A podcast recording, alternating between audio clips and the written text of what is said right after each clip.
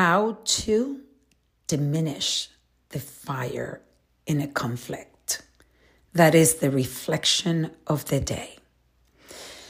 This morning, I was going to have a meeting, and I knew that the meeting could turn out to be a meeting that would have conflicts, in that if I didn't handle it correctly, it could create issues for the business and relationship issues with people that I care for. And I remember when I woke up, I felt edgy. I know my body so well. It is so beautiful to be able to recognize that you are not ready for to confront a conflict and that I could have been ready because I could have been this righteous person that could have fought in, you know, in the conflict and tried to win. And I realized that that is not the way that I want to live. I want to live connecting. So I understanding and being aware that my body and my mind was not ready for this conflict. I was running a little late and I decided that I didn't care if I was going to be a little late, but that I needed to meditate. And ironically, the meditation that I use, as you, if you follow me, you know I use Calm. Calm gives you a message every day. They pick um, a word sometimes, and the message, the messages are wonderful. I love Calm because it, really helps me continue to reflect as I am meditating. And the, the message today was about conflicts.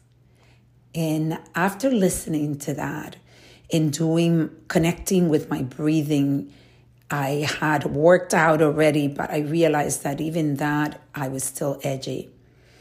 I ended up feeling so much more relaxed after I did that meditation. And like I said, it was uh, also guiding me on conflict. So it made it easier for me to really not be with the garmer, you know, just ready to fight. It was more recreating the intention of that meeting and realizing that I was upset and that what I wanted to be able to do was express my feelings with love, kindness, and respect, the way that I live my life, but with firmness and helping the other person understand that this is how I felt. And that's exactly what happened. I was ready to speak after the meditation.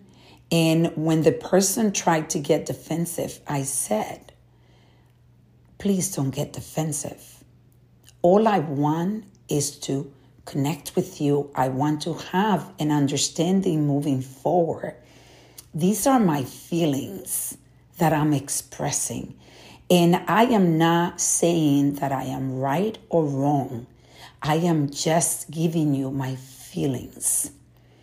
And I'm sure you have your own feelings, and it's not about right or wrong. Some of your feelings have merit and some of my feelings have merit. But ultimately, what we want to accomplish is that we don't want this to repeat itself. And for you to understand how it hurt me. And I love you. I wanted make sure that you know you understand that. I and this was a business relationship. But the since my ego was deflated, I wasn't driving with an ego. So there was resolution after we spoke. That is why it's so important to understand your body, how your body keeps the score, how your body is feeling before you go and you start dealing with the conflict. It's better to wait and stop and reflect and reset and then deal with the conflict when you are ready when your heart your heart rate is not speeding up because you feel those emotions your heart rate starts going faster you breathe a little faster you start feeling heat if that is what you're feeling it's not a time to deal with the conflict it is time to just give it some space. I needed to deal with this today, so I prepared my body, soul, and mind before I dealt with the conflict. And there was the resolution. Feelings were expressed, feelings were received, feelings were accepted, and then we move forward. How wonderful it is to be able to do this. It is something that we all can learn. I know that I have learned this.